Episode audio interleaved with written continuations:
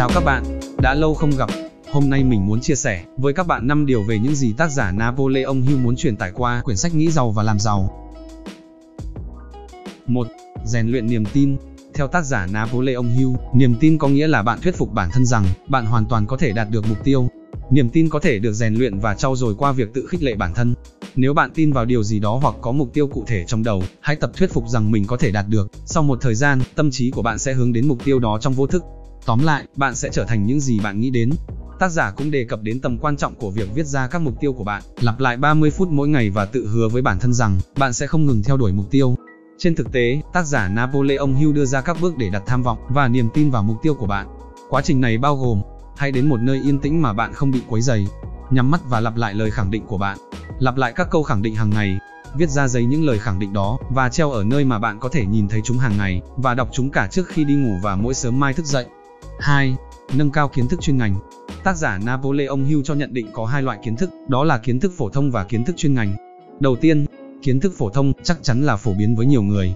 Tuy nhiên, nó không hữu ích lắm cho việc tích lũy tài sản. Ông Hill nói rằng không có cái gọi là kiến thức là sức mạnh. Nó chỉ trở thành sức mạnh thực sự khi được hướng dẫn một cách thông minh, thông qua các kế hoạch hành động cụ thể với một mục đích rõ ràng xác định. Tiếp theo, kiến thức chuyên ngành cần thiết để thành công.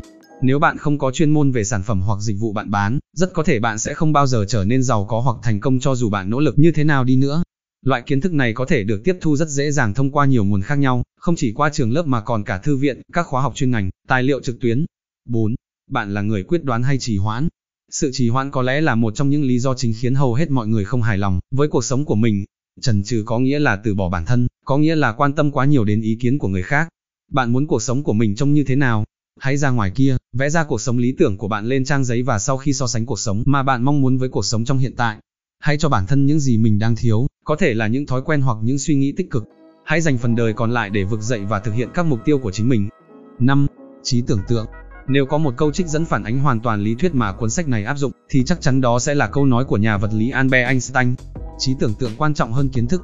Kiến thức có hạn, trí tưởng tượng bao trùm thế giới. Theo tác giả Hugh, có hai dạng trí tưởng tượng, đó là trí tưởng tượng tổng hợp và tưởng tượng sáng tạo. Trí tưởng tượng tổng hợp nghĩa là gì? Thông qua trí tưởng tượng tổng hợp, tâm trí của chúng ta hầu hết hoạt động dựa trên những gì xảy ra trong quá khứ của chúng ta, như kinh nghiệm, thành công, thất bại. Nhiệm vụ của nó là tạo ra những liên kết giữa hiện tại với quá khứ. Còn trí tưởng tượng sáng tạo nghĩa là như thế nào? Đây là hình thức tưởng tượng do ấn tượng và cảm hứng gây ra, và nó chỉ hoạt động khi tâm trí chúng ta rung động ở nhịp điệu cao hơn. Trí tưởng tượng sáng tạo có thể được kích thích bởi một mong muốn mạnh mẽ và một kế hoạch rõ ràng và được chuẩn bị kỹ lưỡng. Như những gì tác giả viết, các ý tưởng có thể trở thành của cải khá dễ dàng nếu đi kèm với các chiến lược tuyệt vời và kế hoạch được tổ chức chặt chẽ.